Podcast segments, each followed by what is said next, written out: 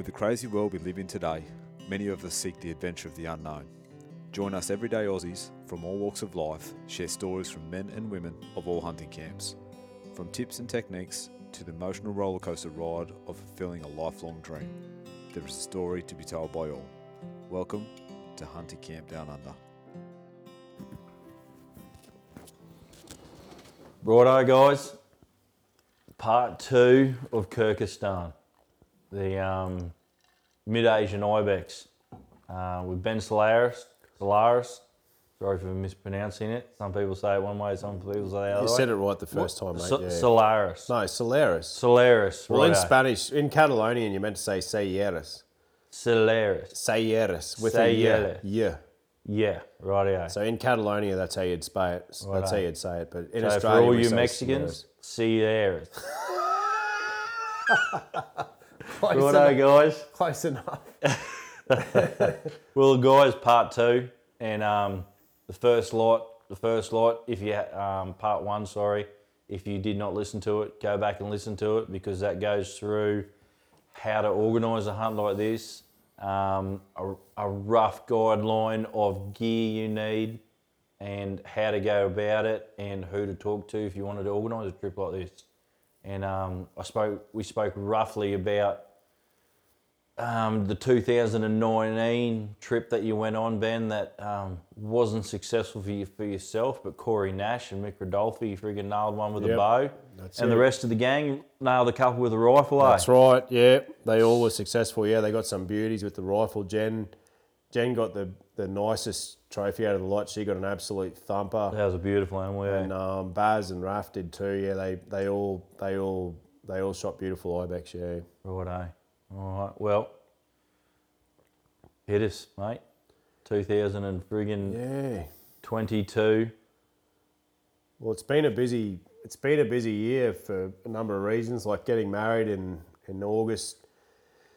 Uh, all the preparations that went into that, um, being a being a, um, a self organised wedding up at the up at the farm at Mission Beach, and yeah, just a couple of other hunting trips this year, and yeah, did a trip, bit, massive trip up to the NT, guiding some Mexican uh, friends of mine this year there's been a lot on this year, and yeah, like it's it's been a hectic. I think I guess they all are hectic, but this year has been very hectic, and um, yeah, like I. But this was like the jewel in the crown for, for, for this year. Like this was the this was the thing I guess I was looking forward to the most. I hope Marcella doesn't listen to this, but but, uh, but yeah, like after all these years of not being able to travel overseas, you know, like um, yeah, it was almost like a fantasy being able to like just being released back into um, yeah back into the overseas scene again. Um, basically, the way this one panned out was the outfitter that. So in 2019, we got split into two different groups and went with two di- completely different outfitters, like totally unrelated outfitters. One of them stood out uh, compared to the other. And um, after that hunt, right at the end, we met. Well, I met with him personally and had a bit of a meeting and talked about righto, like if we want to come back, how's it going to work? What are your prices? Blah blah blah.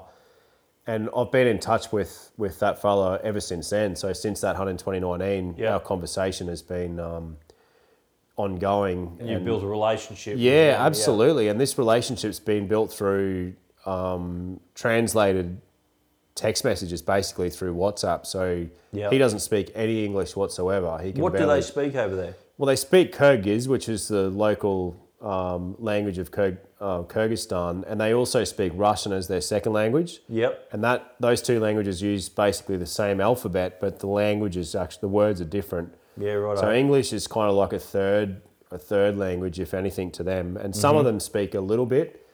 Um, and generally in camp, like on a guided hunt like this, you'll have a translator um, who who can translate the majority of things that need to be translated. So, Otherwise, it's charades. Well, it's a combination of charades and Google Translate. Yep. So on a hunt like this, Google Translate is just such a massive tool. Yep. And with Google Translate, you can actually download certain languages onto your phone so that you don't need service. Yeah, So, for example, for a hunt like this, you download Russian. I downloaded Russian and Kyrgyz. Yep. Kyrgyz. Yeah. Yep. And and then that gives you the capacity, no matter whether you're in camp, comfortably sipping on a cup of tea, talking about what things are going to cost or what the how things are working with permits or like more detailed stuff, or if you're on the side of a mountain about to put a stalk on an ibex and you're, you're trying to figure out what's going on, Yeah. you've got that capacity to communicate, and otherwise you don't. Like you, you, you, you it, it's an incredible tool to have uh, at your disposal on your phone, Yep. um, and they It's know that too. must-have. It's a must-have. It's a must-have. Absolutely, it's a Yeah. must-have. Yeah, and they know that, and um, that makes sense. I, I can't imagine what it be, what it would have been like um, 20 years ago when hunting sort of first opened up in these areas. Like it would have been, Charades. yeah, like unless you had a really um, a really capable translator there 24/7, Yeah. um, you'd be in trouble. So yeah, so the the language barrier is a big thing and it can be very frustrating at certain moments. Like there are moments when you're actually hunting where you don't have the time or you've got gloves on or th- there's, there's certain moments where you don't have the ability to communicate what you want to communicate quickly Yeah. and At them times, but like um, I've noticed it because we've had some. I've got European descent of, so I've had European people come over here. At them times, at the heat of the moment, generally it doesn't take long.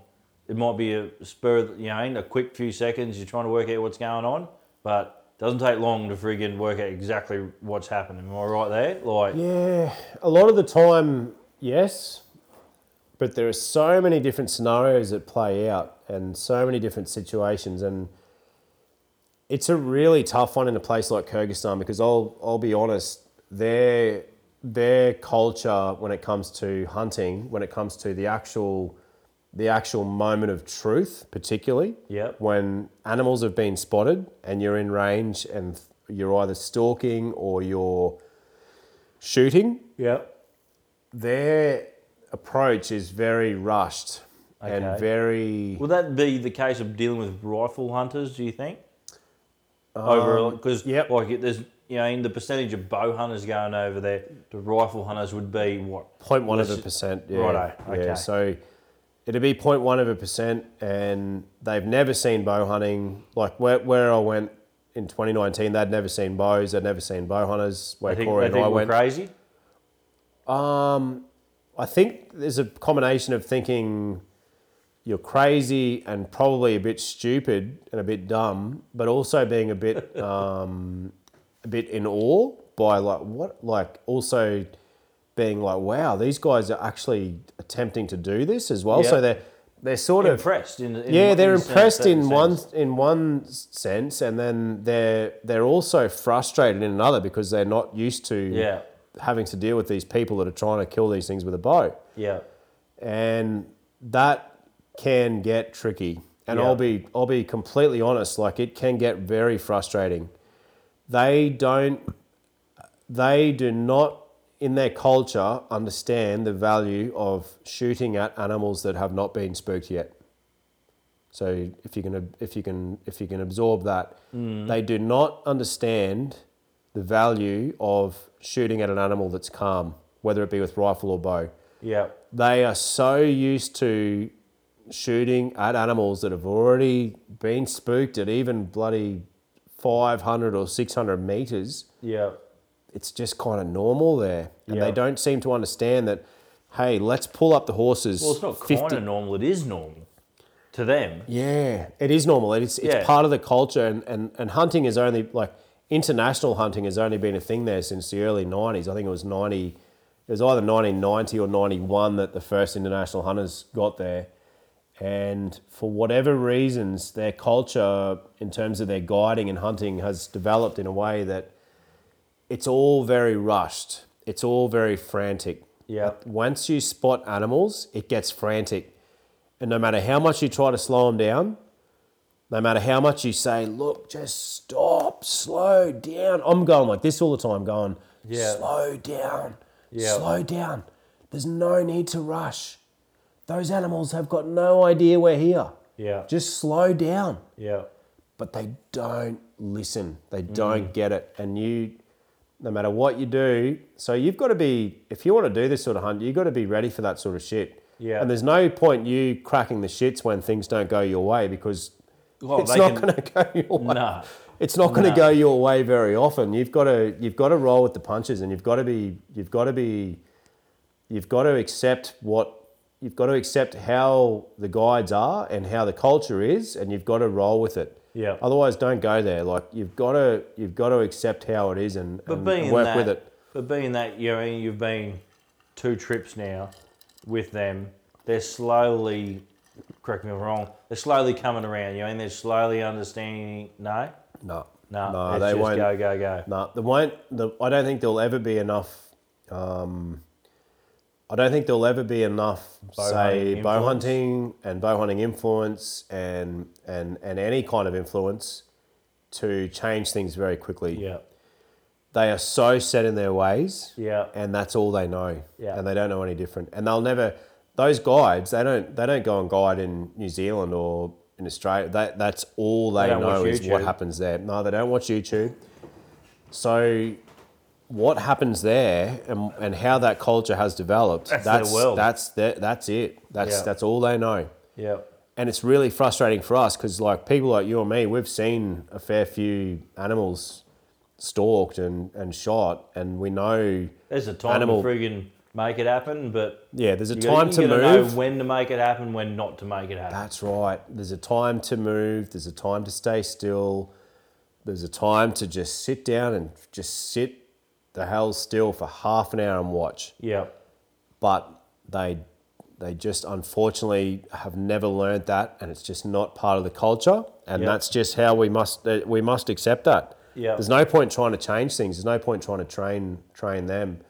Um, it's just it's just not going to happen in the space of a hunt. So that can be incredibly frustrating. And there were moments, both last trip and this trip, where I just like I was getting to my uh, what how would I say it politely? Um, there was moments where I nearly blew up and just said, "Look, yeah, this is just this is just too this is just too hard." yeah, Because if you try and act like you know everything and you know better, they get offended yeah. That's right. Well, you because yeah, they, they think they know better. You're a guest in their country. You're Yeah. hunting their animals in their country. Yeah. You try and go, oh look, I'm a I'm this I'm a big time hunter from Australia. I know everything. I know how to hunt and I know how to stalk, and you guys just need to back off. Do you think that would work? Do you think that's going to be accepted? Like, Yeah. so it's very tricky. These these and things. Then the, then the language barrier and, and the then you got the language. That's of that. that's it. So you got a lot to deal with. Like you got a lot of things to deal with that you're trying to balance all the time. And um, even the day I, even the day that I got my ibex this year, only two hours before that, I was pulling my hair out. Yeah. We had, we came over a rise, and we'd already stuffed up one stalk because of the guides just being too rushed and too quick and not not being aware of where the wind was going. Had some totally unaware ibex. It was a very small mob, only three billies together, which is a like when you get only three billies in one group, that's a that's as good as you're going to get as a stalking Well, opportunity. before you go too deep, you've friggin' you got gone into friggin' two hours Sorry, before you mate. killed your big your big fella. So let's start. You land yeah, in Kyrgyzstan for the second time. yeah. So yeah, landing. It was um yeah, it was. With the three of you, correct? There was only three of us. Yeah, there's one of us. One of us. Um, we were meant to be a group of four, but my mate Chris, who's a rifle hunter from Sydney, he. Um, this is a funny story, so I better tell it. But he he made the very interesting decision to get a vasectomy about two months before the hunt, and um, very sadly and unfortunately developed some kind of infection in his uh, scrotum as a result, and. Um, can you imagine riding a horse with an infected scrotum? Not the right procedure to get done before a hunt in No. Kyrgyzstan. Um, I love you, Chris, but mate, it just wasn't the right thing to do. Just saved it for after. Unless he was. Yeah, could have could have waited, could have waited. Um, so yeah, it was devastating. But yeah, Chris Chris couldn't join us. He had to pull out right at the last minute. So it ended up being Baz and um, and Owen Trowbridge. Um, Owen's from New Zealand. He runs Hyper the Hunt, um, an outfitting um, business in New Zealand. Uh, very successful and keen young fella, um, and a and a proper legend. So yeah, it was just Baz and Owie and me, and um, we landed Baz in Bishkek. Brown Fox. Br- Brown Fox, yeah, Yeah. who was with me in 2019. So Baz was um, Baz was targeting a Marco Polo this this time. Um, Owen was just after Ibex, and I was obviously just after Ibex as well. And um, yeah, finally the day came, and we we met up in Sydney. Got a bit of gear sorted the night before at Baz's house in Sydney, and then flew very early the next morning. Had no issues flying over, um, no issues with rifles or bows or any gear. Landed in Bishkek, and we um, And Yeah. Bishkek is the capital of yeah, Kyrgyzstan. Bishkek's the capital of Kyrgyzstan. It's So you very go from Sydney or Australia to to the, the easiest place to fly through is Dubai, or, Dubai or yeah, Abu Dhabi, Dubai, but yeah. That's the most direct route. Basically, is So it's yeah, just two flights. yeah, Yeah. Yep, two flights. Um, we just did Sydney to Dubai. We actually had a bit of a stopover in Dubai for I think ten or twelve hours, and um, it was interesting because a, a past client of Owen's, um, uh, Wadi, his name is, he's he's uh, a bow hunter from Lebanon who lives in um, in Dubai. Yeah. He's he's his uh, Instagram handle is Lebanese bow hunter. Oh yeah. So yeah, I think you're, yeah, yeah, I think you follow him, yeah.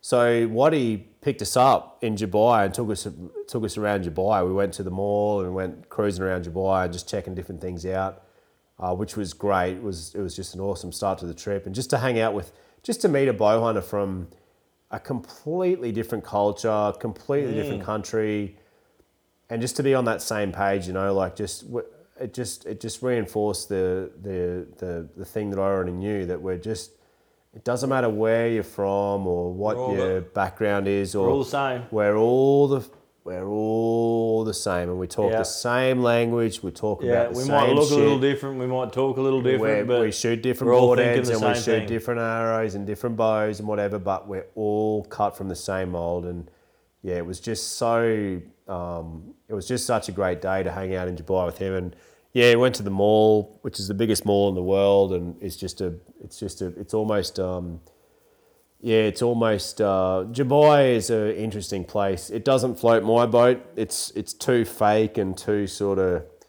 um, it's too consumerist and too commercialized for my sort of. It's not my scene. Yeah. I'd rather be in the mountains in Kyrgyzstan chewing on a bit of horse meat than than, than there. But um, it was good. It was interesting. And then the next day, or that night, yeah, flew to flew to Bishkek. Landed there early in the morning. Checked into a hotel. Had the had the day and the night just to acclimatise and get our gear sorted. And then yeah, got picked up the next morning and went to camp. in Um, camp. So it's not just down the road. Like Yeah, that generally that's half an adventure in itself, is it not? That's right. Yeah. So generally, like the closest, the closest hunting areas that I've been to, I've been to three different areas now, um, across two trips, and the closest one would have been about eight hours to nine hours drive from Bishkek, Yeah. and the furthest was probably ten or eleven. So you're sort of looking between eight and eleven hours drive Yeah, to get to those 10. mountains. Yeah, about a ten-hour drive. Yeah. So that's a big day That's a big day. and you'll stop on the way and have have a feed at a nice restaurant, have some traditional traditional food, and um, like we had, like I ate horse meat on the on the on the for lunch on the way out there, and had a few vodkas at lunchtime, and yeah, like you just you're always trying different things, and and um, Well, you're not only there for the hunt, and well, that's what you're there for, the hunt and the kill, but you're there to Yeah. experience Oh. the. Oh, that's the whole thing about these adventure right. hunts. It's an adventure. Like, That's right. The experience to me, like the experience of of going to a place like Kyrgyzstan and just having having like building these relationships with the people there and experiencing things like the food, um, the nightlife, the the um, just seeing things like traffic, like how they drive, for example. Yeah. Like half the time you're shitting yourself in the car. Like they Are they drive. right like- or left hand drive? They're they're right. So they're on the opposite side to us, and they're psychos. Like they are psychos. No, so uh, the steering wheel's on the left hand side. No, they drive on the right hand side of the road, so the steering wheel's on the left hand side. Yeah, righto. Eh? Yep. So opposite, oh, exact opposite to us for Yep. both. Yep. But they drive like, like, you, you you think you might die any second. Yeah, yeah. I don't know if it's just out It's the like outfitter. driving with me. Oh no no no no no! Way worse than you. Yeah, way worse than you. Like it is. That's hard. Like there's all these different things that, that come into play. Like um. And yeah, like it's it's it's it's that whole experience and the and all the things that you see and smell and touch and feel and and taste and like there's so many things that come into play that are external to the actual the actual Well, hunt itself. It's foreign to your mind, your taste, your smells, everything's. And that's not for everyone. Like it's not. Some people don't want that. No. Some people aren't interested in that. Yeah, which is fair enough. Um, yeah, that's right. We're all we're all different. Um, we all we all like different things and are interested in different things. But for me, that's a massive part of it. For me, like going to these sort of places, it's um, it's it's it, it's it's equal, if not bigger than the actual hunt and Yep. the actual shot and the actual taking of an animal. Yeah. Um, it's it's I, I've always been obsessed with traveling and, and going to places that are a little bit off the um, off the beaten path, and um, to be able to combine that with hunting really cool animals is just to me that's that's the that's as good as life gets for me. Like that's as exciting. I've done a lot of shit in my life and I've experienced a lot of different things and a lot of different aspects of life. Yeah. But that doesn't. uh, That's that's as good as it gets. Yeah. That's there's nothing that I know of that that gets more.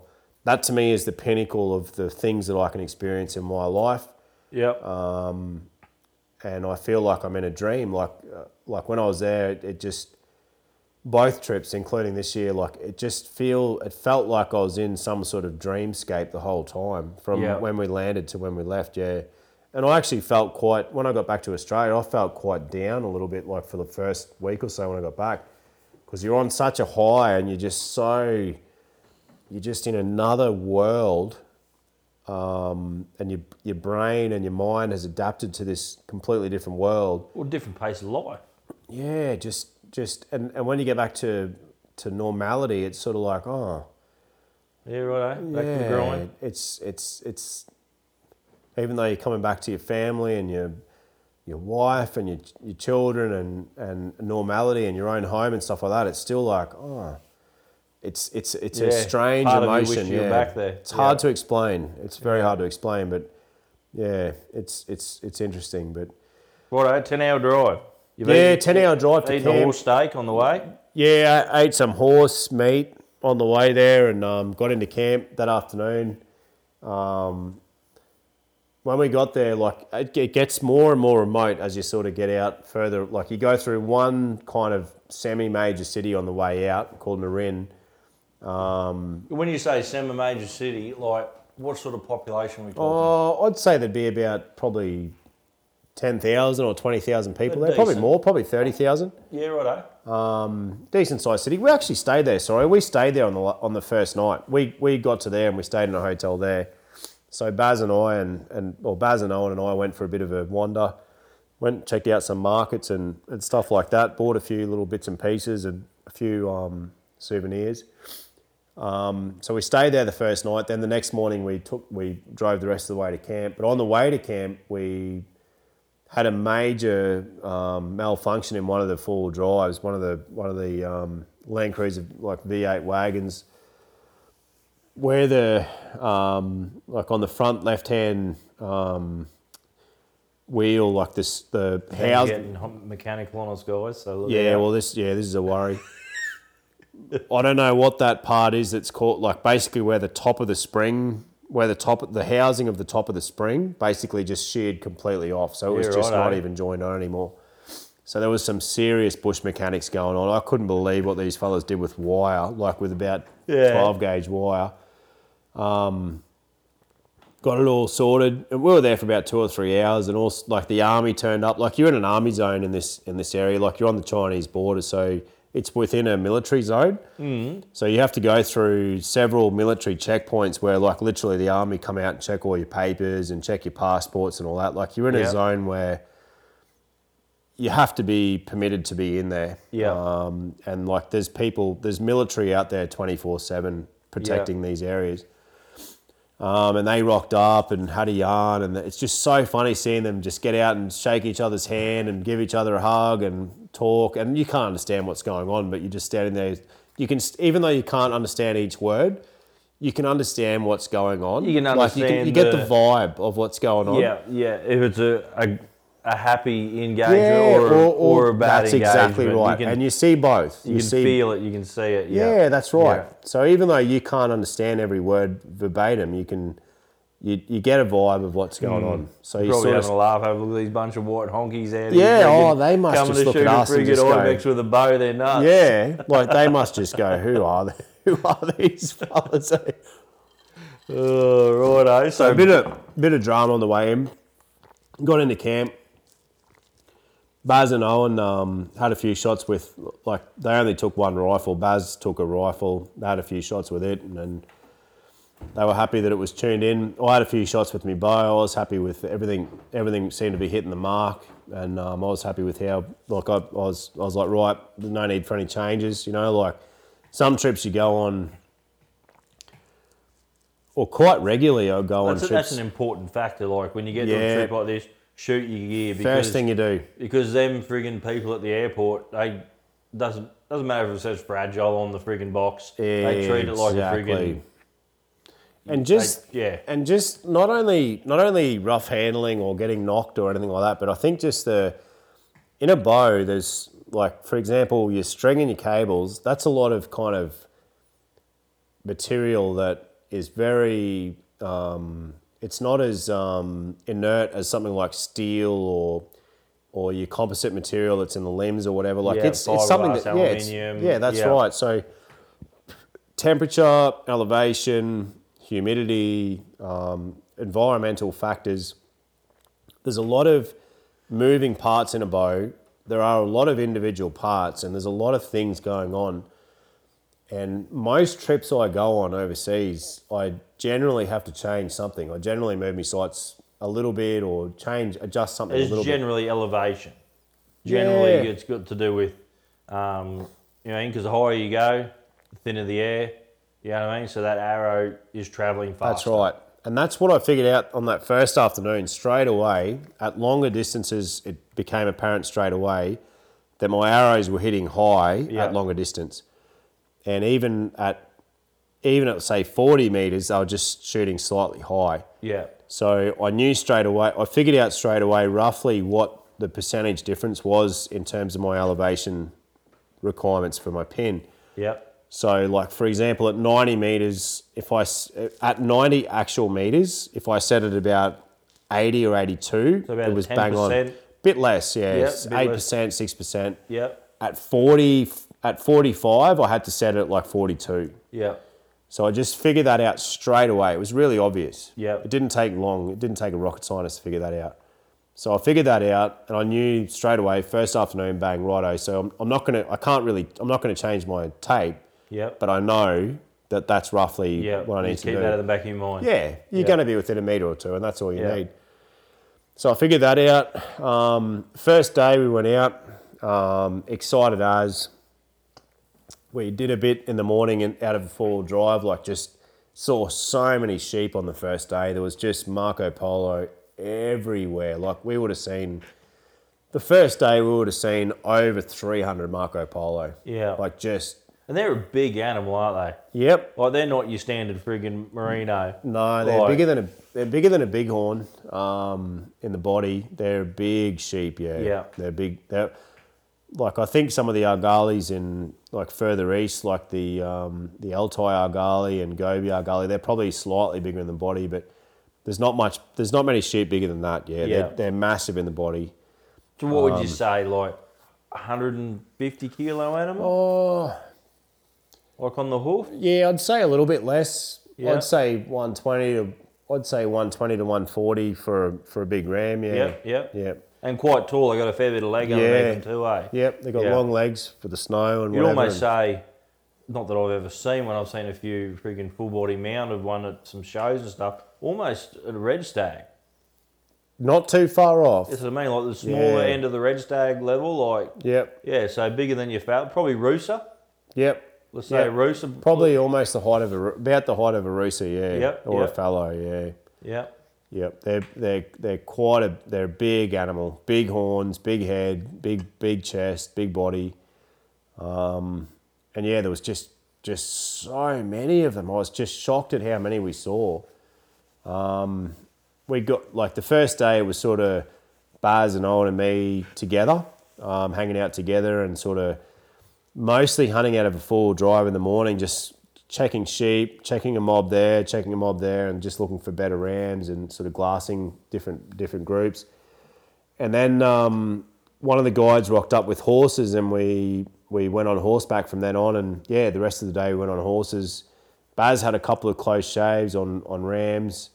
Um, the first group of ibex that we saw was only a small group of billies. It was about five or six billies together, and they were all thumpers. Like they were all good billies. yeah, And um, we put in a we put in a stalk on them, and um, I could just tell straight away it wasn't going to be a wasn't going to be a chance with the bow. So I just said to Owen, "You just take it, mate. Like you just if you get a shot here, just go We for it. do it, Get yeah. it done. You know, like if you get a shot first day, just bloody make it happen. Oh, mate, just Yeah. get into it. And he did. He um, got it. We got into position. We rode the horses up a hill, and we knew the, the these ibex had sort of had sort of walked over this smallish hill and out of sight. So we knew they were going to be over the other side somewhere. We rode the horses up to a certain point, jumped off, stalked up, got up to the, the peak of the ridge and looked down, and they were about oh, 200 yards or something. And he he nailed one, and it was a thumper, like really nice billy. Yeah, Um, so that was just a awesome start, like to for Owen to get done first day with a great Billy, like just just a perfect start, you know, Yeah. like just dream dream start. Um, yeah, hunted the rest of that day, and I think Baz had another close shave on a on a ram that afternoon, but just didn't quite connect. Um, and the next day I went out by myself. So I day two I went went by myself just with one guide, just just myself and one guide. So so Owen's tagged out. He's, He's his- tagged out. He's, he's done. tagged out. First day of a ten day hunt. So you got you and Baz left. So Baz is chasing the Marco sheep, Polo, yeah, and you're chasing the ibex. Righto. So you split up. yeah. So they went out together again, looking for looking for a sheep for Baz, and I went um, I went in the opposite direction, just with one with one of the guides, one of the local fellas, and we would have ridden probably oh, 20 minutes out of camp. Spooked a big mob of sheep that, that took off and ran out in front of us. Just they just out in the out in the flats, like not even on the mountains, just on the flats near the river, um, feeding at that time of the morning. which is pretty cool to see. And we came to this point where another, like a, a smaller river, joined the main river, and we sort of had a view back up that valley. And when we looked up there, we saw a mob of say hundred ibex in one mob, and another twenty or thirty in another. Ah, yeah. And I'm just looking at them going, holy shit! Like they're in a good. They're both in like stalkable positions. Yeah. So we to get to where they were was probably two hours riding, like big a big ride up and down big slopes. And like when I mean slopes, I mean you're hanging onto the horse and you're not sure like you're really not sure if the horse is gonna stay Yeah. upright. So you know, one, like, one foot's friggin' dragging on the ground, the other one's Oh, friggin' pretty two, much. two foot off, Pretty much. side hilling. Like I fell off horses three times this trip. Like I came completely unstuck three times. I'm just rubbing a bit of a wound on my leg that still hasn't healed. Like it's been over three weeks now, and that like whatever this is in here in my in my thigh hasn't um or in my shin hasn't hasn't healed yet. But yeah, like it's it's pretty hairy. Like it's, Yeah. you're not you're not risking your life every day, but where the horses go and what they make those horses do is pretty um it's it's pretty wild yeah, Yeah. it's And pretty they're, they're not your standard sort of horse. You'd say they're on the smaller spectrum, Yeah. like um, let's say a 14 hand. Or, yeah well you know horses better than me but yeah, yeah, so they're- 14 they are hand, smaller 14 to 13 hand horse, judging by what you know, a few photos and that sort of thing. That I was seeing. So not a monster horse. So They're very powerful and, and, and extremely tough, but they're not big. Yeah. They're, they're smaller, yeah. how's their tack? Like their saddles? Like It's good. It's good? Yeah, they're good. The, the saddles are always comfortable. I never got a sore ass this trip, eh? yep, yep. Nah, never. What about from riding the horses? Nah.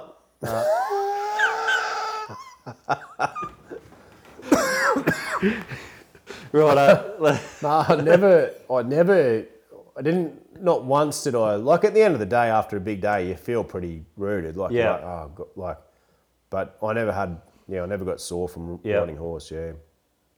But, um, but yeah, that day we got pretty close. We had a, I had a close shave that day. We, we got right over in, in amongst these, sham, uh, in amongst these ibex and, some of them winded us. Like I, I couldn't believe it. We got into this position where we thought we were going to be perfect, like to, to glass them and figure things out. And like no joke, the wind, the wind wasn't what I would call wrong. It was blowing sort of at at an angle where it didn't it didn't appear as though it was going to go down to and th- like these ibex were like over a kilometre away. yeah. Within one minute, they're running for their lives at over They a just kilometre. cover distance. eh? That wind, that wind had dropped down over the mountain and then turned a different angle yeah.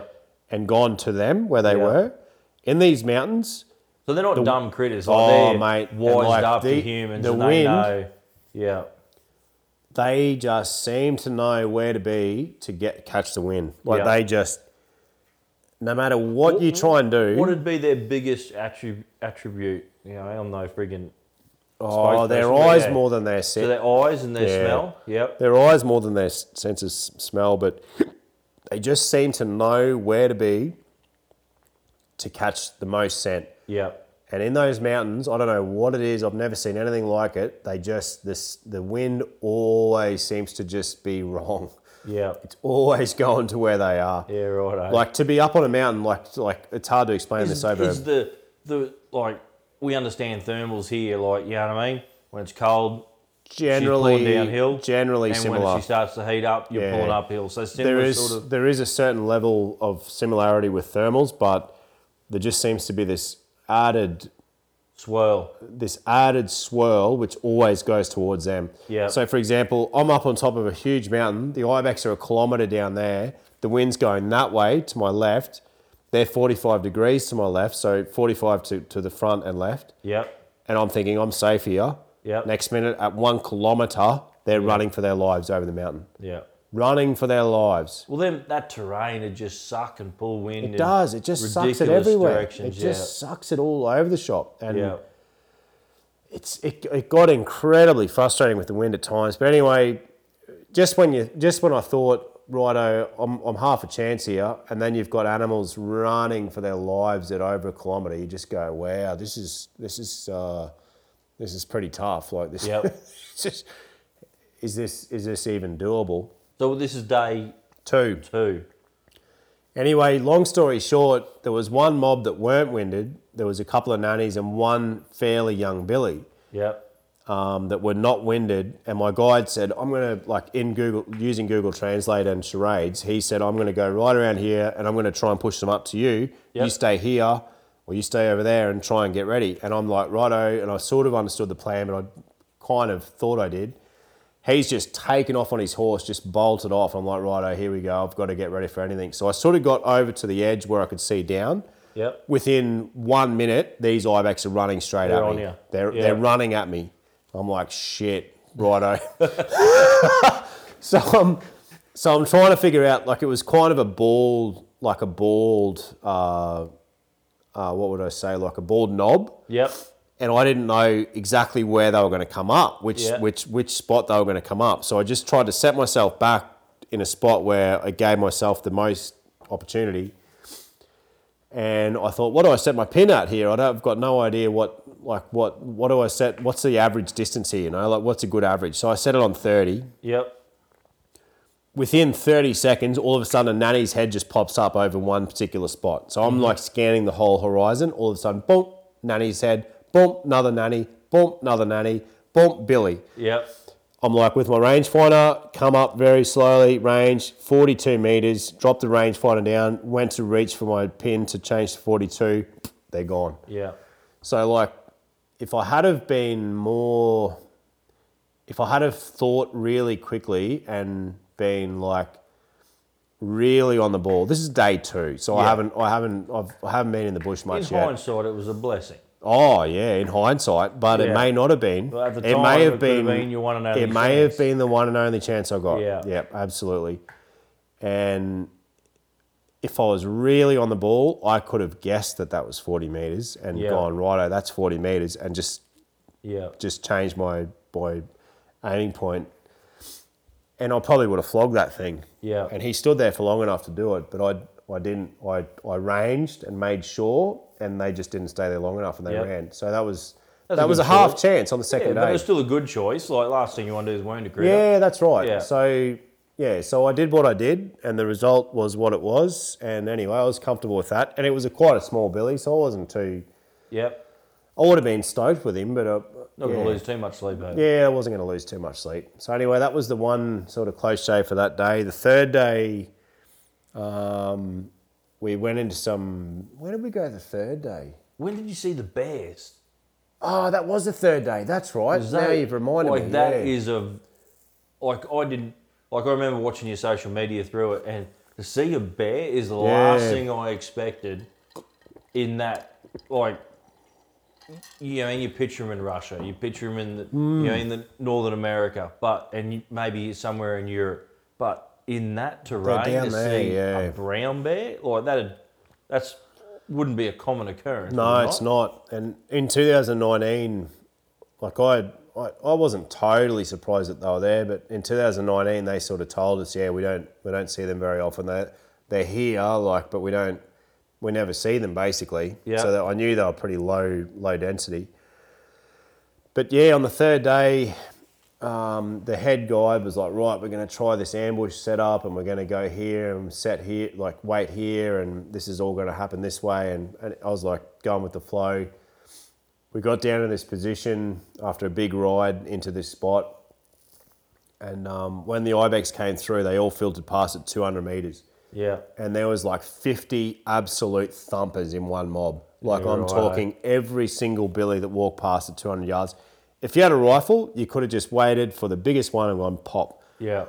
And they were, there was a bachelor mob of literally 40 or 50 billies, and there was not one small one in there. They were just, Giants. oh man, Yeah. like just, just, just so many thumpers in one mob. And to watch them all just filter slowly past at 200 meters, I was like, oh god, like. Yeah. But anyway, that's just it. That's what that's the game That's we hunting. play. That's hunting, and anyway, that opportunity was was gone, and now it's probably about 10 a.m. and we went to a totally different spot, and where we'd had seen ibex in the distance, like way way up high, really really high. So we climbed up there.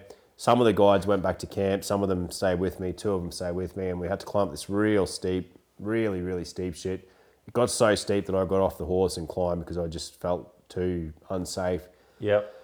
Anyway, we just got right to the top of this mountain, and we're probably at about four thousand meters. Like we got up real high, and it's just covered in snow, and yeah, like proper high country. And Lungs are pumping. oh yeah, man, I'm Yeah, just I'm. I can't even breathe. I can't even get enough oxygen. Like I'm just standing there going, Yeah. just trying to get something into my lungs. I'm standing there, and all of a sudden, this bear just runs out from some, rocks, like 200 meters away, just running for its life across this big snowfield.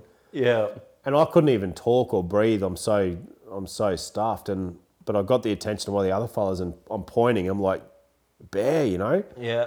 And this bear's just trotting, like you know how bears sort of get that sort of half trot, sort of roll, yeah. rolling sort of. And he's just running across this snowfield, and um, yeah, it was not a gi- not what I'd call a giant bear, but just a good sized bear, like a nice Yeah. sized brown bear. Big enough to eat, yeah.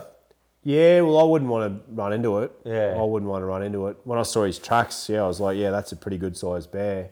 But they're actually a Himalayan bl- brown bear, is what they are. Yeah. Okay, they're, yeah, yeah, yeah. They're, they're a subspecies that, yeah, is native to that area. Like, so they must live in the Himalayas, obviously, um, and that down in that sort of region. And What other must, predators do these, apart from humans, so you got the bear, yeah. what is what other predators prey on these ibex and sheep and that sort of thing in this area. The two main predators that actually can catch them are wolves and snow leopards. Rightio. So it's it's it's proper snow leopard country and proper wolf country, Righto.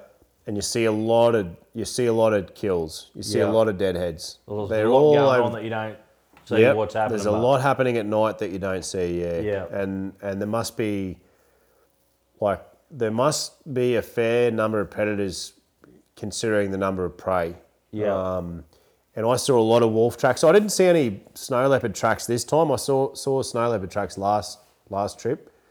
I didn't see any leopard tracks this time, but the the head guide there said, yeah, I see quite a few per year Yeah. but they don't see many bears. And see, those bears, they wouldn't be able to catch anything. They wouldn't be able to catch an ibex or a sheep. No way in the world. Yeah, right. So eh? they must purely survive on scavenging. scavenging the remains of what the wolves and leopards kill. Yeah. So saw this bear take off, and it was really interesting because there was an ibex, a, a young billy, perched up on a rock, resting, and I could see him from a long distance, like over a k. And this bear didn't know the ibex was there, and the ibex didn't know the bear was running straight at him, and the bear just ran right up exactly to that rock. To mm-hmm. like 50 meters away, Yeah. and neither of them knew each other was there. And I, I was thinking, God, one of them's got to figure this out in a second. And then the ibex eventually got the wind of the bear and just went zoop and looked around and spotted the bear so close. And he was so close, he didn't even want to run. He was like, that bear's He too close. friggin' shit. He just Yeah. shut himself and sat on the rock, just stayed dead still and watched this bear. The bear never even saw him. Unreal. Just kept walking he was and then thinking went about around. other things. Just yeah. yeah, just must have been too spooked by us and Yep. just didn't even see this ibex and just kept going. The ibex didn't even after the bear ran, the ibex went, Yeah. I'm getting out of Yeah. here. But yeah, we got up into some real high country that day. Oh, it was a yeah hard hard going, but we did we did find a group um, on this real steep slope. The closest I got was 140 meters, and again, guides were trying to get down there too quick, trying to trying to stalk too fast, and they were onto us before we got even to 140 meters. Yeah. And there's no way in the world, like we're even in shooting distance, and these things are these things are running for their lives off the mountain at 140 meters. You just Yeah. Not even not even close, not even close to an opportunity for a shot. And um, yeah, so that was day two. Day three. That oh, sorry, day that was day three. Yep. Day four, we went to a totally different area, like about oh, 30 or 40 minutes drive away, um, back down the way we'd driven into camp. Like we drove back in that same direction. Um, I didn't even know where we were. Like it was at, we were driving at night time, like in the dark, and it was snowing quite heavily. And I knew that one of the younger guides, he was he was given um, three or four horses really early in the morning, like four thirty in the morning. He was up riding off with the horses. So I was like, Yeah. righto, we must be meeting him somewhere with horses. Yep. But we went in a full drive. I'll never forget, we were driving along this, the road got sketchier and sketchier, and we're driving on this very steep slope. The road was only the width of a full drive, and it was just a sheer drop off on one side. Like, just, you just, if you went off there, you were, That's it was, yeah. you were several hundred meters before you stopped rolling. And I remember looking down into the river down below, and there's a friggin' yak at daybreak, like it's probably minus 15 degrees. There was a yak standing in the middle of the river, dead still, at daybreak, yeah, right. Eh? in minus 15, standing in the water. So the yak is um, Tibetan yaks, yeah. Tibetan yaks, So they're all, so they're native to the area. No, they're not native. They're introduced, but they're uh, they, they're semi-feral. So they're, Semi-feral. they're So like they scrub are- balls. So that it's it's part of the agricultural Yeah, area. So they yeah. farmed. They you know that's a They're it'd be a technically big they're meat technically source of owned. the area. Yeah, Yep. Yep. they're they're a major meat source, and and you don't get many cattle up at that height, but at lower elevations they do have a lot of cattle and sheep. Yep.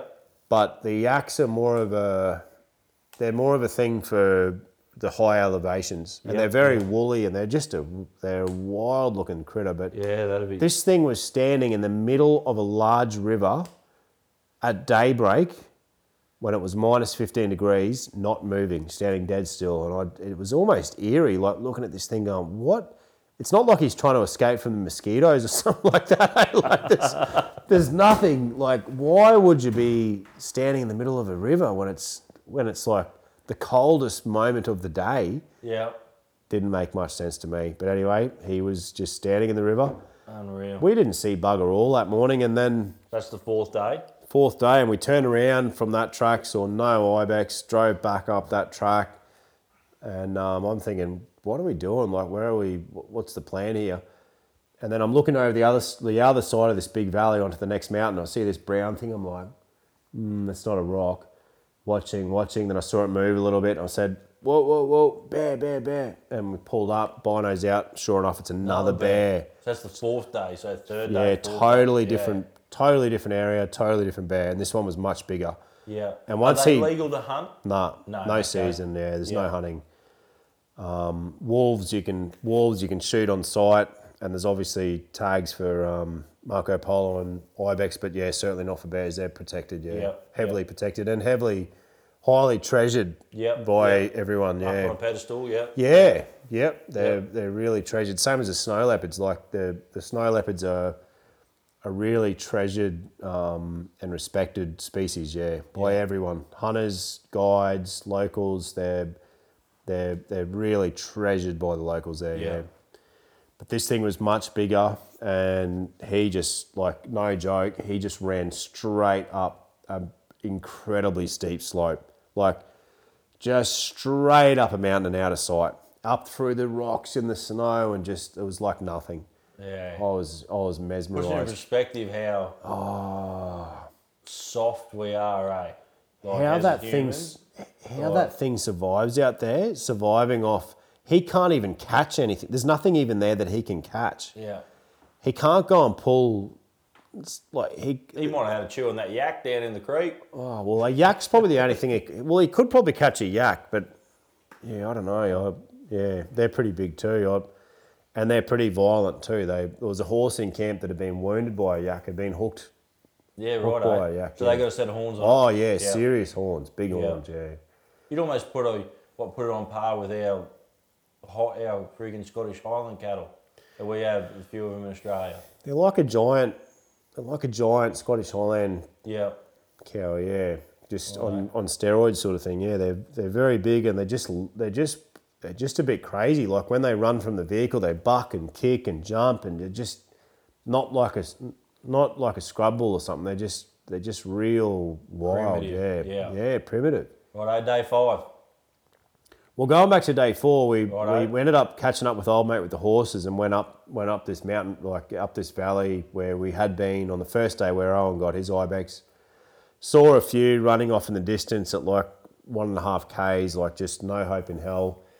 And that was the day where I was telling you before, where I spotted those ones right up high, where I got caught in the avalanche and Yeah. slid down the hill. So stalked them, got up to where they were after probably two hours of climbing up a mountain, and after falling down that avalanche, got right up to the top where they were. They weren't there anymore. Looked up the mountain, and they're like another 800 meters up another mountain, just sitting there watching down. That would eat. Like it's so, it's so like I don't know what the word is, but it's not depressing, but it's just like it's oh, just stupefying. Like you just go, what the, fuck? what am I doing, doing here? here, What am I even? Yeah. What am I trying to do? yeah. Like they're just chilling like 800 meters at 45 degrees, and they were there where you're standing only an hour ago. They Mm-hmm. Yeah. just walk up there like it's nothing. Yeah. And then they're just sitting there in the rock, just looking down, just going, oh, there's something, there's a human or something down there. I can barely even see what it is, but it's not a, it's not Yeah. a risk to us. We're not even, we're not even going to get yeah. up. We're not even going to get up from our beds. So it's like quite a, yeah, it's, um, sometimes you just, Demoralising. it's suppose. demoralizing. It is demoralizing. You just think, what, Yeah. what? You, you, your highs and lows would be so Oh, not, not just the hills, extreme. but emotionally. You know, you, you you're this close and then you're not. Yeah, That's I mean, they just right. knock you back a peg every time. So Next minute, we've only just sort of realised they're up there, and the guide Ruslan, he's, he'd, he'd caught up to me by this stage. He was, he was sort of with me, and we're just sitting in the snow chilling. It was a really cold day, a lot of snow, a lot of wind, and we're just sort of sitting there thinking. We were half contemplating just waiting down there and hoping they might feed back down in the afternoon. We were thinking about that. Next minute, see this mob just walk over a hill just slightly below us, about say 500 meters away, in a great spot for a stalk. And there were some big billies in there. I'm like, holy shit, this is on. This, is is, it, it. yeah. This is it. Quickly got back down, like out of sight, got into position, cruised up that way, got into a really good position. Um, slowly figured out where they were, got up into these this rocky sort of bluff, and came to a point where they must be here somewhere. And then we finally spotted them, 150 meters away, bedded down from the closest rocks we could get to. So that the Yeah. closest point we could get was 150 meters. And we thought, righto, well, let's just wait here and see if they see what they do. They've either got to come towards us or they're going to go away from us and go out of sight. There might be an opportunity here somewhere. Yeah.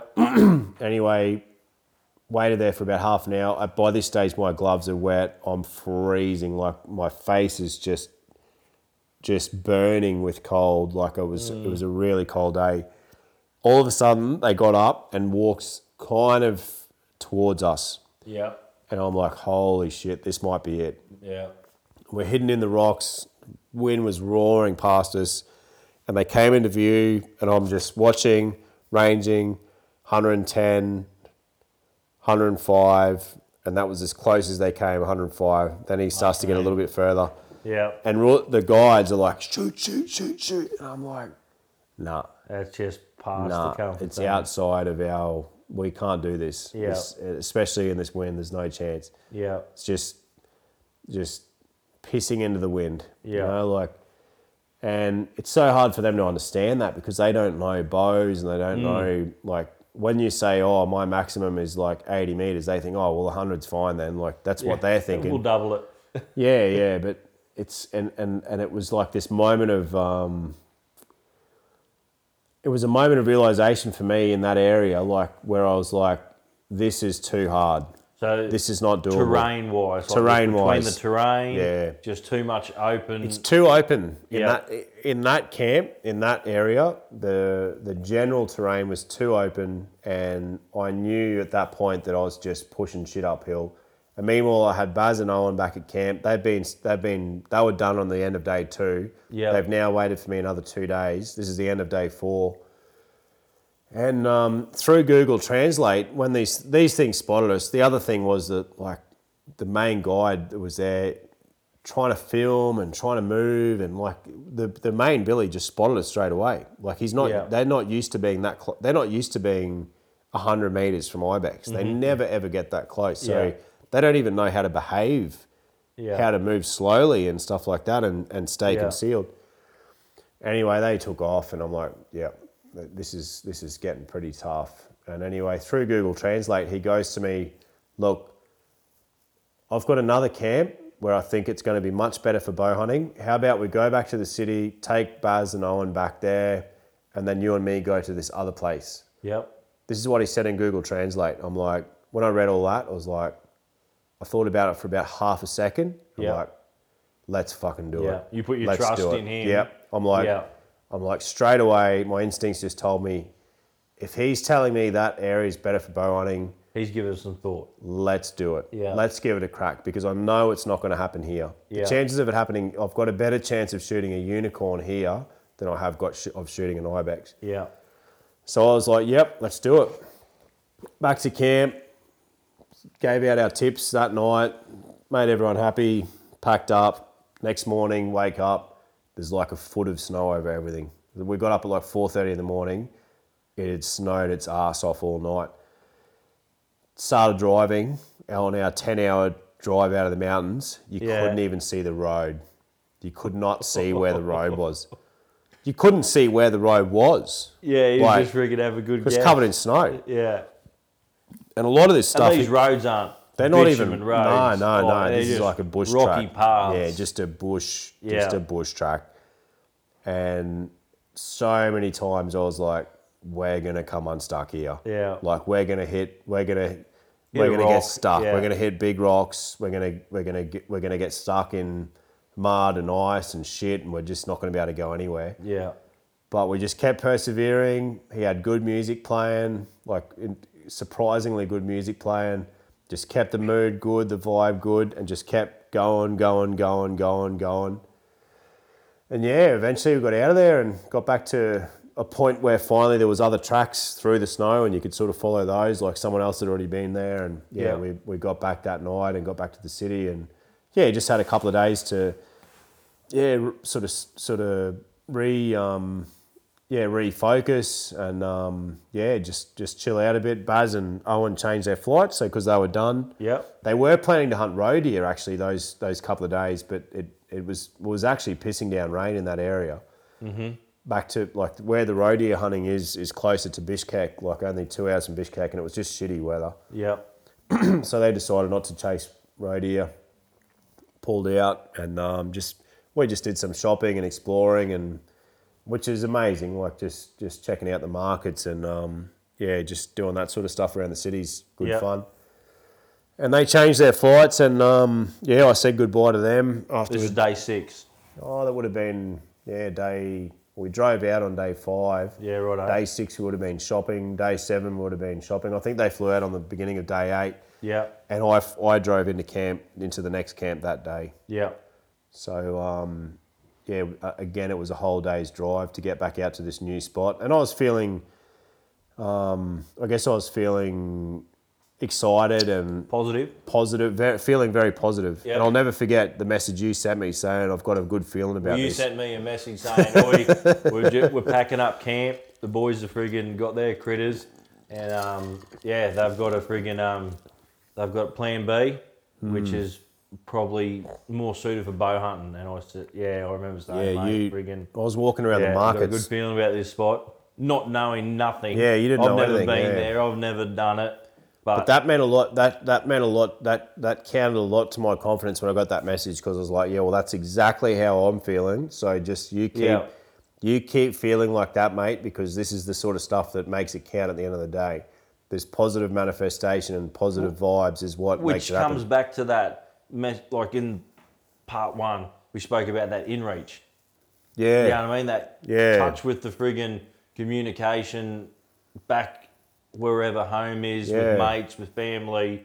You know what I mean? That friggin' warm, fuzzy cuddle, friggin' righto, eh, let's do it. You know I'm I a mean? massive I'm a massive believer in that. Like it's not just about it's not just about luck and it's not just about skill and it's not just about things panning out your way in the bush. Like there's something a little bit deeper and a little bit more going on when I think especially these more difficult hunts where you where you're really out on a limb and you're really pushing shit uphill there's something deeper that goes on when it comes to thinking positively and and um, like I think the word is manifestation. Like if you if you're if you're looking at everything negatively and you're paranoid about shit and you're and you're worried about getting ripped off or things not going to plan or whatever, like you you you you probably if you create a negative vibe, Well, negative. negative shit will happen. that's right. You'll it, fu- it things attracts will, negative. That's right. So positive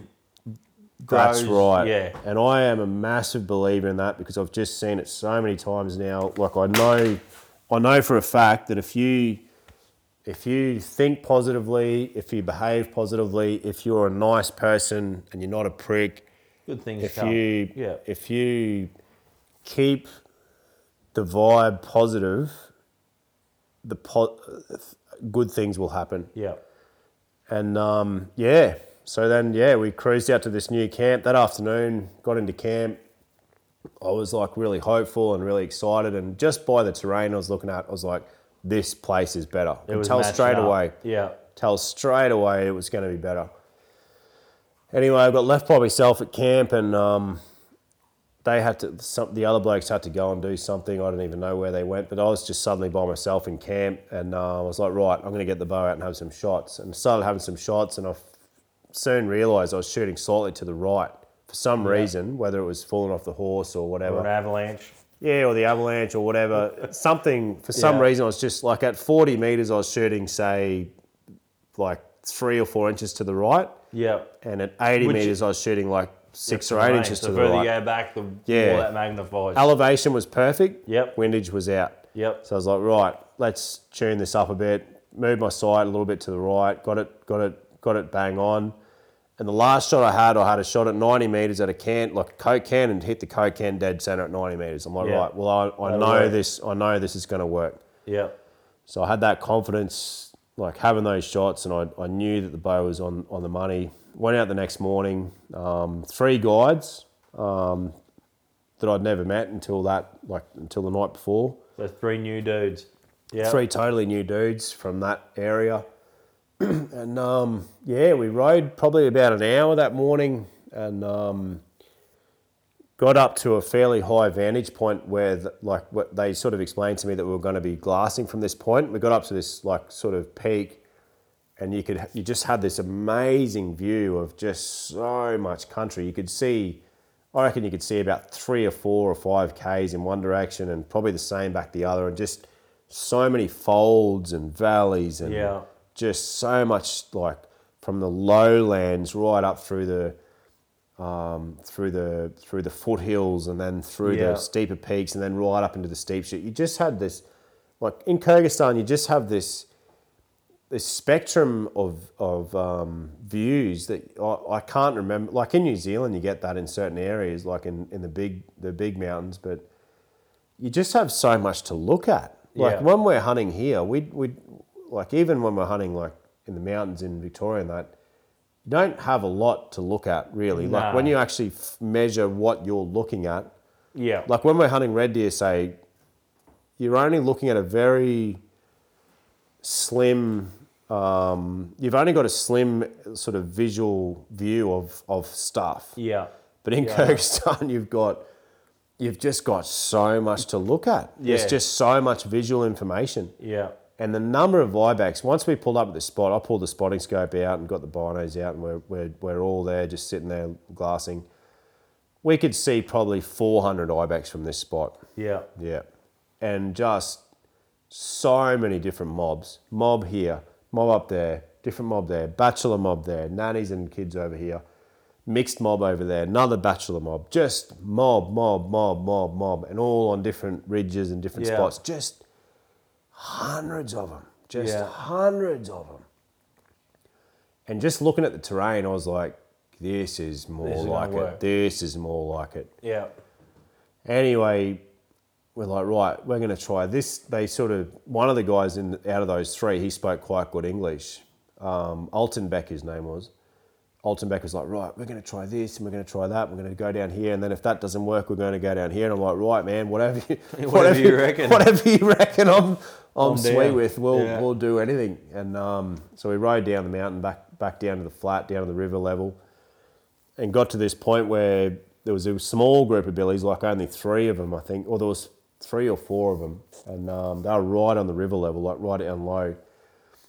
But the wind was just completely up our arse, and as soon as I got to the, like as soon as we got down there, I'm thinking, what are we doing here? Like the wind, the winds, the wind is Up shit. completely up our arse here Yeah. like this is not going to go too well and they're they're telling me to get down low and they're like doing these ones like poking up their heads over the over the hill with the binos and looking and I'm like and they're telling me to get down and like stay low and I'm like dude This ain't gonna like happen. a cow a, a domestic cow could see you from about a kilometer right now the way you're behaving like Yeah. do you and you're telling me to to stay down. Yeah. and i'm like it, it gets frustrating at times eh? Oh, you're just like what are you doing? Like what what are you doing? Anyway these things just bolt out of there. They're gone. Probably got our win on to plan b. Get up in these hills and um, they knew that they were up there somewhere but they like it was like spotting them from a few k's away. Once you get into where they are it's sort of hard to pinpoint exactly where they were. Anyway we managed to pinpoint these ones before they spotted us. The wind was perfect. And there was probably about s- oh, 70 or 80 ibex and 90% of them were billies. There was just this huge mob of billies with just a few nannies in there. Strange looking real, mob. eh? yeah just a massive mob and there was just so many crackers in there and we're up on this peak where we could just really carefully come over the rise and glass them Yeah. and I'm getting a range there at like 140, 120, 150, like they're all around that all sort of just scattered and just that. l- bedded down. Yeah. And there was a peak over to the right where I, all I had to do was look to my right, and I could see I had perfect topographic cover Like you got to imagine, there's no there's no grass or bushes or trees or anything. All yeah. you're using is the land, the, the and soil. land, yeah. And I'm looking to my right, going, I have got a perfect approach here. Yeah, yeah. I can get over there, up there, up there, and I'm going to be within shooting range. And Yeah. I could see that from where I was from where I was sitting glassing. I could see that. Didn't have to even look any closer. Yeah. But it gets back to the old. We've got to rush. We've got to get in there as quick as we can. Yeah, Next up, minute, get away. quick, quick, quick, quick, quick. It's all a rush. And I'm like, and I just looked at them in the eyes and I said, no, slow, slow down, Yeah. slow down. Because at this point, There's no need to rush. because at this point you're uh, eight days into a ten day hunt. Mm. That's what I mean. So time's starting to catch you. Absolutely. Yeah. Yeah. And I'm looking at them in the eyes, man. I'm saying, slow the fuck down. Yeah. Those animals have got no idea we're here. Yeah. They're asleep. Yeah. Why are we rushing? Yeah. And I'm trying to communicate this as best I can. Yeah. But that did not work. Still rush, rush, rush. Old mate, the oldest dude, who'd been there for, he probably was born there, old fella. Quick, quick, quick, quick, quick, quick, quick, quick, go, go, go. And he's running and he's just bolted straight across the section where they he was in clear sight. Yeah. And they've seen him and they've just bolted. And I'm just like, that's when I got frustrated at that moment. Yeah. I'm like, um, and that, and that, and what happens is they, they get quite blamey at you. They're like, "Oh, you weren't quick." Yeah, they, if they, you- if you yeah, if you were quicker, right. if you were quicker, we would have got a shot. Yeah. These things are running at 200 yards. He's like, "Shoot, shoot, shoot, shoot!" They're running at like 60 k's an hour at 200 meters. He's going, "Shoot, shoot, shoot!" Yeah. And I just looked at him and God, "Are you, are you serious?" Should have had a hoist. just laughing. Should have had a, should have had a bloody Bowtech. But anyway, this is what it's like, and I'm just like, that was quite frustrating that moment, and I was just like, mm. I did everything in my power then to try and have it my way, Yeah. to try and do things my way, and I knew, I knew that I would have got a shot there yeah. but the rush and the frantic nature of how they do things flip the just tables, yeah. just it's all over in a second and those ibex run up 60 degree mountains Like it's nothing. like it's nothing Yeah. and they're gone over the glaciers in five seconds it's just Yeah. to watch it you just feel stu- Yeah. you feel like an idiot To, be- just- to be so close Oh. and then oh. just take it away from you of something you maybe could have avoided, like a high possibility avoided. Oh, it was it was frustrating. Anyway, old mate's got the shits. He's like, oh, like all walks off all gruff, like, oh, this guy's useless. Like he he didn't he didn't get he couldn't shoot him at he couldn't shoot him at two hundred meters on the run. he's walked over this edge, and he's like, all of a sudden I. He's like, he's yelling at me, bullets, bullets, bullets. He's saying, yelling at me, Bullets, bullets, which yeah. means arrows. And I'm like, fuck. If you're yelling at me, if you're yelling at me, the chances of getting a shot are not good. Yeah. Next minute, this lone Billy runs out. Big cracker of a Billy, like beautiful big dark cape on him. Big, like big solid Billy. Runs out. He was a loner. Mm. He was a lone Billy. And that was the first time this whole trip and the first trip, I'd never seen a lone Billy before. That was Yeah, the first always, time yeah, heard always in mobs, always in mobs. And that just made me twig on. I was like, wow, so that you do get loners. Yeah, And if we had have just been a bit slower and and and gone over that rise and checked things a bit more Yeah. carefully, maybe we would have spotted that thing just bedded up or doing its thing, totally unaware.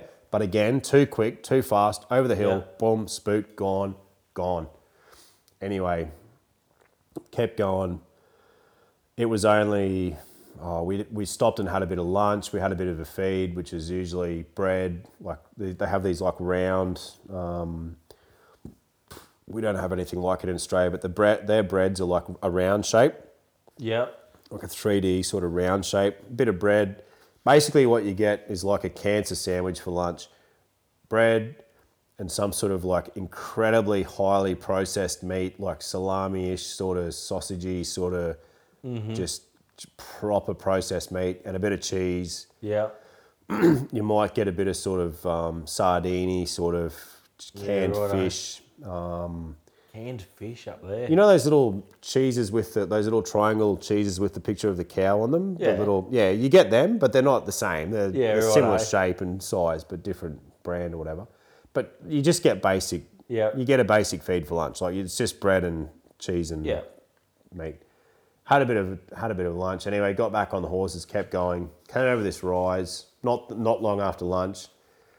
And as we came over the rise, the, the old fella in front just froze and just came straight back towards us and said, stop, stop, stop, stop, stop. I'm like, fuck, there's something there. Yeah. Come up over the rise and he'd spotted, luckily, thank God, he'd spotted this billy before it, it had spotted us. Yeah. Bedded way down below, just bedded under a rocky, like a, a cliff sort of Yeah. face by itself, one billy by itself, which is the second time that day we'd seen a lone billy. And I'm like, right, this is it. Yeah. This is this this is our chance. Please listen to me. Please, can we just do things my way? Can we just go slow? This thing is in a perfect spot for a stalk. I can Yeah. get way closer to it from where we are now. So what sort of distance from when you come When over we that ridge to? oh, 250 yards or something. Yep. Yep. But the topography from where we were, like from where like from where he was to where we were, So you're above him. we were way above him. Yeah. And it wasn't that hard to get way closer. Yep. It wasn't very difficult. Like we weren't exposed. We could we could just duck around the side and get way closer and then suddenly get to the closest point we could without being Yeah. exposed. So it was not a difficult it was not a difficult stalk from the point from where we first spotted him to the point where I could actually shoot from was not particularly difficult Yep. but the closest I could get was like around that 70, 70. Like when I, when I first sort of came into sight and ranged him was 80 meters, and I could skid down on my ass another 10 meters and get the where I shot from was 72. Yep. So I've skidded down. They stayed back. Finally, they didn't. They didn't follow me. They stayed back and watched. Skidded on my ass, and the closest I could get without exposing myself was 72 meters, and I'm ranging, ranging, ranging, 72, 71, 73, 72. And I'm like, right, this is it.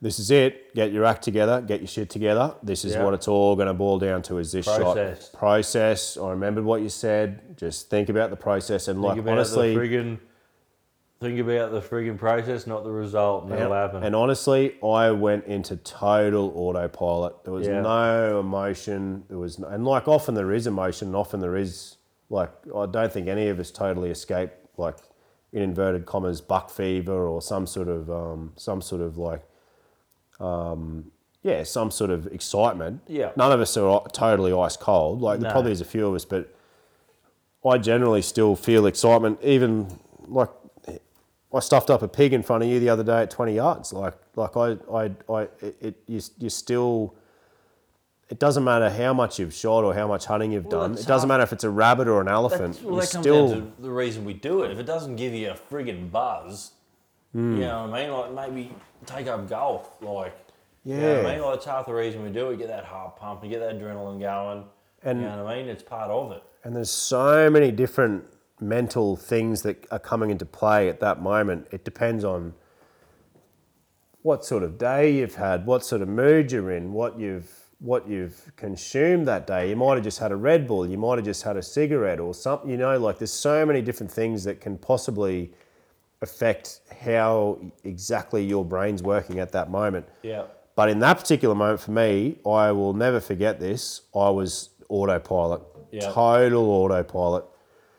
Just drew back, put like because I knew of the elevation difference in my um, like because of the elevation difference, I knew that I had to put my so spin on you- roughly you had a 64. con- a conversation rangefinder. So Yeah, range range was 72, Yep. and it was very steep downhill. Like it was nearly, probably not quite 45 degrees, but close to. It was very steep. My cam was only just off the ground, Yeah. and I only just had clearance. Like as I as I came up from my skidded ass position, I only just had clearance. So it would have been close to 45 degrees, 72 meters ballistic, and I think I put it on 64, thinking right, that's going to be about right. and just settled that pin dead center on his chest. Just settled the pin and just got a perfect release and watched that arrow sail out. And I I heard it hit. I heard that arrow hit him. He's bedded. bedded down, facing to the left. Yep. Oh, what, like facing towards you or facing away No, from you? dead broadside, perfect Yeah, broadside. like- Yeah, right. Yeah, yeah, yeah, yeah. perfectly broadside facing left. Arrow hit. I heard it hit. Like even at that distance, I heard it hit, and he just bolted out of there, and I just saw it hanging out of his chest. Like Yeah. saw saw where it hit. You just And knew I'm like, you're dead. Yeah, you're Yeah. dead, mate. You're you're not getting away from that one.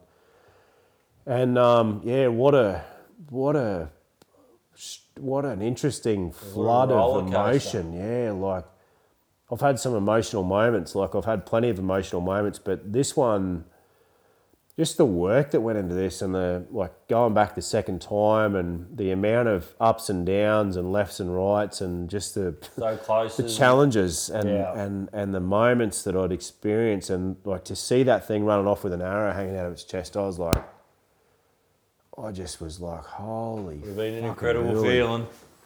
Yeah, I just, I just, I didn't fall apart at all at this point. I was just, I remember just turning around to the guide and say, I just turned around to the two fellas that were there and said, he's dead. He's dead. but yeah, like you just said, like the emotional roller coaster, up, down, up, down, mm. and you know, in the hard work, like the the effort, the training, the practice, the shooting, mm. the friggin' 2019. In some will say it was a fail, but it wasn't a fail. it No, was not at a- all. You know I mean? It was part of it. that. Yeah, part of the journey, yeah. And to all unfold like that on the friggin' that's the eighth day. Yep. Yeah. So I would have had, um, whoa. Jake's dog just had a bit of a quick spasm. You're right, in front of mate. us, yeah, but he's all right. For old fella. He's all right. but but yeah, like I had I had two more days left after that, so I had I had potential. So in, like when you go over there, usually you leave two days at the end of your hunt for them to produce the CITES permits. Yep. So that's generally the rule of thumb. On this particular occasion, when we got there, they said, "Look, there's just been a bit of a meltdown in the within the government department that looks after these permits. It's gone from two days to two months. So those two days that we had added to the end of our hunt, which which which was normally the, the right thing to do, was now obsolete because we weren't going to be able to get our CITES permits, and we weren't be able to go to we weren't going to be able to legally fly back with a our horns or b our capes at all. Yeah. Not that you like the capes are a no go anyway because they've got to be tanned, but um, Well, we were hoping on. to fly back with our horns. Yeah. We skipped over a pretty important part, I think.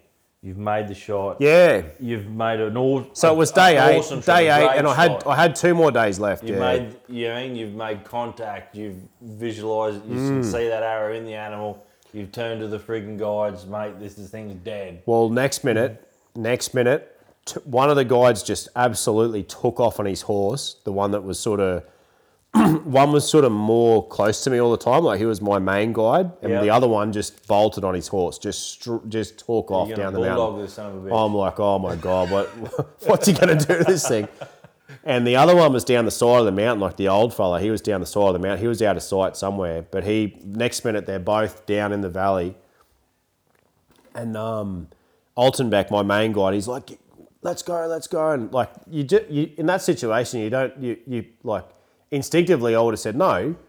Everyone wait. sit the f, f down Yeah. and just let that thing go and die. Like just Yeah, please. let it have peace. Yeah. But anyway, no, not there. Like it's just uh, what you what's normal to us is Is- is not normal there. You know, Yeah. like and they're gone. Two of them are gone. Next minute, I'm on my horse. I didn't even like. Usually, ninety five percent of the time, you're you're you've got your own range. You know, you're steering your own horse, and I I steer a horse like I steer a car. Like Yeah. I'm just like left, right, left, right, go where I want to go. Next minute, he's leading me down the mountain, and this is this is the wound that I've still got on my leg. Like it feel that feels like some sort of animal. That feels like a buffalo's rib cage in there, like right now. I'm I'm going down this mountain. Altenbeck's just just pulling my horse's lead rope straight down the mountain, and we get to this real steep rocky bit, and I'm just like, nah, I'm not doing that bit. And as soon as I thought that, as soon as I thought I better get off the horse now, before as soon as I'd thought it, next minute the arse end of my horse just goes Yeah.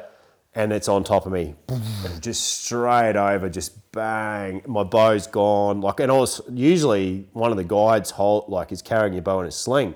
They Yeah. don't. They don't like you to carry your bow. They like to carry it because they're better horsemen and they're better. Yeah. They're just more capable. Yeah. Yeah. It makes you feel a bit sort of.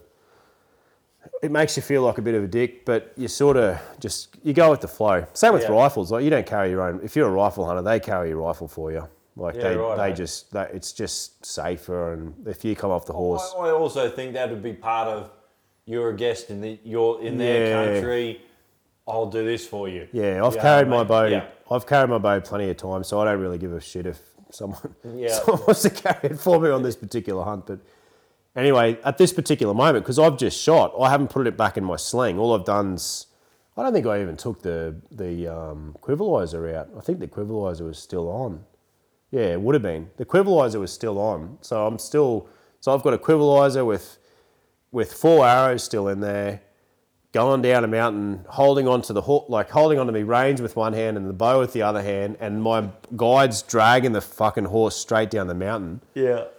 And next minute, the arse end's just gone out of this horse, and I, there's a horse on top of me. I can't. Once it, the horse gets up, I can't feel my leg, but I'm so full of adrenaline. I'm like, Yeah. You're what's? on a high. they're all highs, they're yeah. all they're all yelling to get me down there.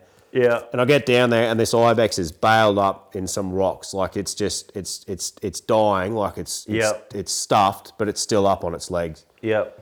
So I'm like, right, finishing shot. Well, mate, if you can Just- get another arrow, Yeah, they're still and standing. it was- even if it is a, the perfect shot, you Yeah. get another arrow. And I just exactly right. And Yeah. you know how goats, goats will bail up. Like oh, they're tough critters. They're they incredibly tough. arrow. I couldn't believe, I couldn't believe this one wasn't dead from the first shot. And just stalked into 40 meters. It's just, it's, it's stuff. Like it wasn't going anywhere. I just stalked into 40 meters and just hit it bang on the second shot and just flogged it and dropped it. And that was it. I just burst into tears, eh? I, um, As you would. yeah, I just burst into tears. I just couldn't believe it. I was just like, holy fucking dooley. Like, that's done. And it still sends a shiver down my spine now thinking about it, like just the, the emotion and, yeah, just thinking about everything that went into that, everything that went into that moment. And, um, yeah, to like, yeah, just like it's just, it's impossible to explain to anyone, eh? Like, it's, it's impossible to, explain when so much goes into something and and in a place like that and like all the challenges that you've got to overcome and and to pull a shot like that and, and especially knowing that I'd done the right training and done the right practice practiced appropriately for the trip the bow was on song the right the the the the, the arrows and the broadhead The performed gear, the, yeah. go- the gear performed it was like it was like a moment where I could just look back in one second and go, "You did everything right. You Yeah. did, you, you did everything right. You you did the right things to make this happen."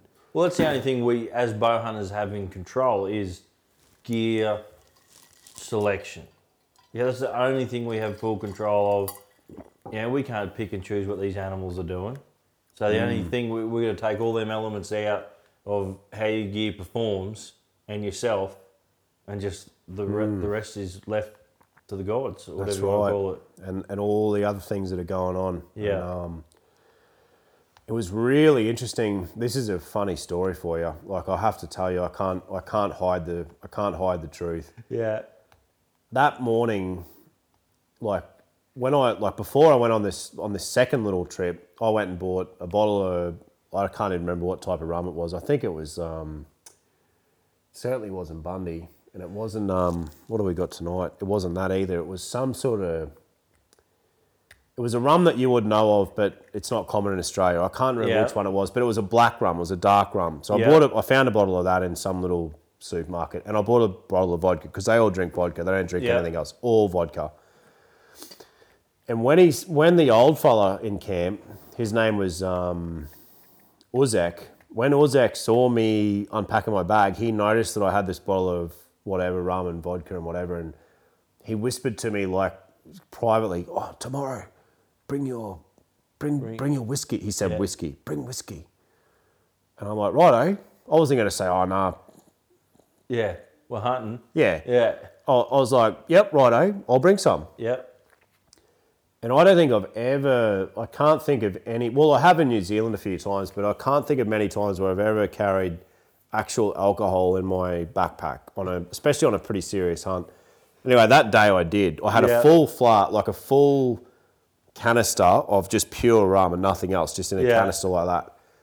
And funnily enough, that was the day the magic happened. Anyway, as soon as this thing's dead, we're just into it. Like Ozak's just like, yeah, get get the whiskey out. Like I just gave it to him and said, mate, you just It's you all yours, brother. all It's all yours. Thank you. And see, they're not used to rum. They're only used to their their bodies are only used to vodka. And anyway, this fella's just pretty loose pretty quickly. And so am I. I'm emotional and I'm I'm drinking rum. Oh, you're in the on moment, Yeah, mate. it's snowing. Like snow started to fall. We're getting the photo. We're getting these sick photos and. Those that haven't seen the photos, there are some wicked photos. and the Like, snow just started to fall, and it's happened a few times now. Like when I got my when I got my elk, it just started to snow just as we took the photos, and same when I got my bighorn sheep, it started to snow. And there's been a few special moments where like we're just taking the photos and it started to snow, and it was just a magical moment. And we're half pissed. And anyway, we drank this bottle, like bl- drank this flask of like this canister of probably a liter of rum the whole way back to camp on the horses he's just doing all crazy shit, like tr- like galloping uh, like across the most wild shit, just galloping flat out across like Yeah. 45 degree slopes and that full of rum. Just stuff that you wouldn't, you just wouldn't ever picture. And um, we got back to camp, big celebration. And um, when I got back to camp, I don't know if you know Asif Ilyasov, who's a he's an outfitter. He owns uh, Global Safari. He's based out of Azerbaijan. Asif's that that um, bald fellow with the wonky eye. yeah, I can't say I heard of him.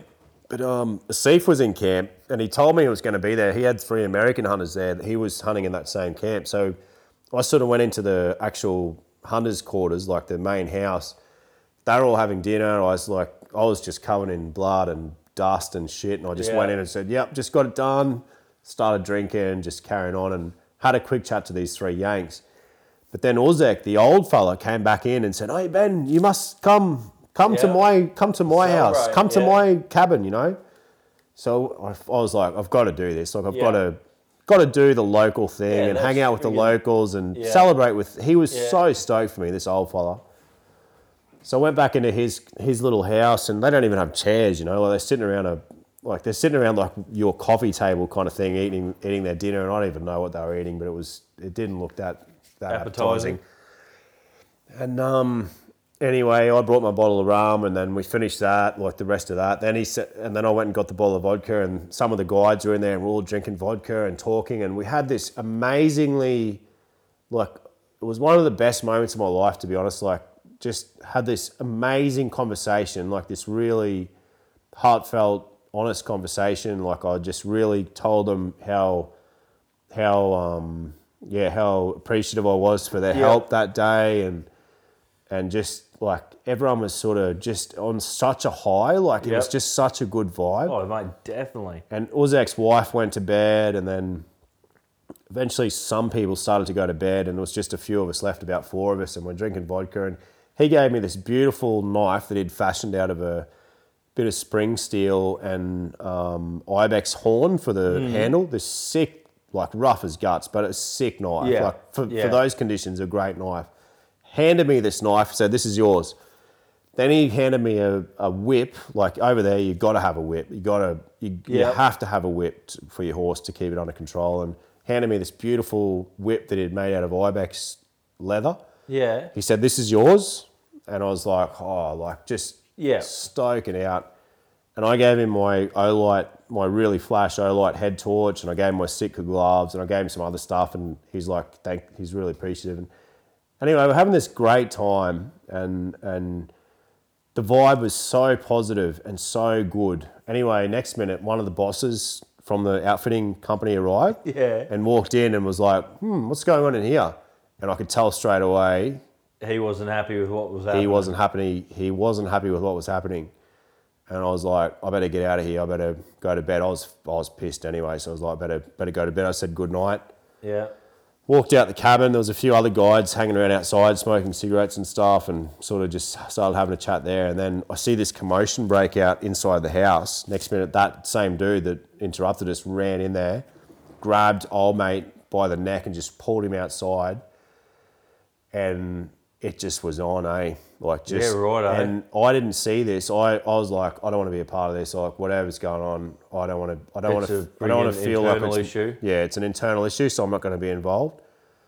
Old mate, my mate, who was my guide that day, pulled a knife on the other guides and hmm. sliced one of them open, and the others proceeded to bash the absolute shit out of him. Like just Holy his whole face was just like caved in. Like I've never seen injuries like that before in my whole life. And I like the next morning he was nowhere to be seen. I was like worried about him. I was like, where the hell's Uzak? And once all the American fellas had gone out and everything had sort of like the hunters had gone and left camp, he he surfaced, and his face was just absolutely just cr- crushed. Yeah, Yeah. crushed. He'd had the he'd had his face absolutely kicked in like big time. Yeah, he was in. He had he needed urgent medical attention, sort of thing. And um, I felt really bad. It was a, it put a bit of a damper on it actually because like I love that guy so much. He was the he was the hero of the day. The old Yeah. the old fella. He's the old fella that's in the middle of the like the you know that photo. There's the three of them behind me in the photo. Yeah, yeah, He's the old dude that's in the middle. The Yeah, older right, fella. eh? And um, you know, I felt quite bad, but I think, I think probably in hindsight, he was probably an alcoholic, and he probably wasn't allowed to drink. Okay. And he saw me as an easy opportunity to to get some piss out of, and um, yeah, he had a great day, but it just didn't end well. And um, he went. He had to go to hospital back to the city the next day. He's he's WhatsApped me since then, and he's okay. He's, his face good? is back to normal. Yeah, but I don't know if he's still got a job or not. But it was just a bit of a dampener on the whole. But it just shows how wild. Like it's just a It's a- example of the how wild frontier, isn't it? that doesn't probably happen every time. But that's the sort of shit that can just go down That quite go suddenly. yeah. quick. Like it just went from being the best day of the my life highest of highs. to suddenly we're knifing each other. so yeah, it was pretty. oh It god, was pretty wild. And then from there, mate, it was just yeah, like it was just like this feeling of um, yeah, like wow, got it done. Just you know that feeling when you yeah, it's it's this it's this crazy feeling of um, wow, job's done. you know, like done, wow, jobs over. jobs done. Start planning the next Um, adventure. Yeah, like it's this relaxed sort of. You take it all in, and you're just appreciating every moment. And um, got back to the city and had a couple of days there to relax and sort out my gear. And um, yeah, it was just yeah, just just basically yeah. It's a it's a very strange. Um, it's a very strange roller coaster of, of emotions and of, of, of sort of it's very, very hard to try and describe to anyone. It wouldn't matter if it's you or my missus or my dad It's or can't. anyone. It's a personal thing. yeah, it's a very personal thing, and, and everyone's journey is different. But Yeah. um, I, it's it's very very difficult to try and put that into words. Even just even just driving around, like even just driving on the highways and seeing Oh, Yeah. seeing what life is like there. It's an adventure hunt. Yeah, and It's an adventure in itself. just just experiencing experiencing life in a totally totally different world to what we're used to and and um and being immersed in it and being part of it like if you go to you'd never go to Kyrgyzstan as a tourist there's virtually no tourism there whatsoever you wouldn't go there you wouldn't go there as a tourist like you would to say Italy or Japan or something like that so there's virtually It's no mount- tourism It's mountaineers. Like, if you're a mountaineer, maybe. Yeah, like you there's so few Westerners there. Like they, everyone stares at you. When you go to the markets, everyone stares at you. you're everyone just just looks at eh? you like, "Who the hell are you? And where the hell are you from?" Yeah. No joke. Little kids were seeing Baz, and I'm no offense to Baz, but we all know what Baz's appearance, physical appearance is. Little kids were seeing Baz and running away screaming Oh, poor Baz. because Even they though just he's never got, seen even though anyone he's like got him. thick skin, that'd have to friggin' cut deep. It would a little bit, I think. Yeah, I think like so. I saw that several times. Like, like it's you're in a place where yeah, like it's it's just You're alien. oh, you're a massive alien. you're a alien. massive alien. You're a Like, massive Well, alien. then people probably never even seen the salt water, no, no Like- way, no way. let alone a big city. But yeah. Anyway, guys, it's been a hell of an adventure. Um, and if there's something like this you would like to do, get in touch with Bannon at Silent Pursuits, and he'll do his best to friggin' make it happen for you. And guys, um, we apologise from friggin' hunting camp down under for being a bit slack on it, but um, we'll start. We'll hope to start friggin' punching a few more of these out for you, and um, yeah, giving you something to friggin' listen to on the while you're travelling down the road. Righto, guys. See you on the next one. Thank you for listening to the Hunting Camp Down Under podcast. If you would like any information from today's show, please don't hesitate to contact us on huntingcampdownunder at gmail.com or simply hit us up on any of our social media outlets on Instagram or Facebook. Be sure to join us next week for another awesome episode, and we look forward to sharing another story from Hunting Camp Down Under. Bye for now.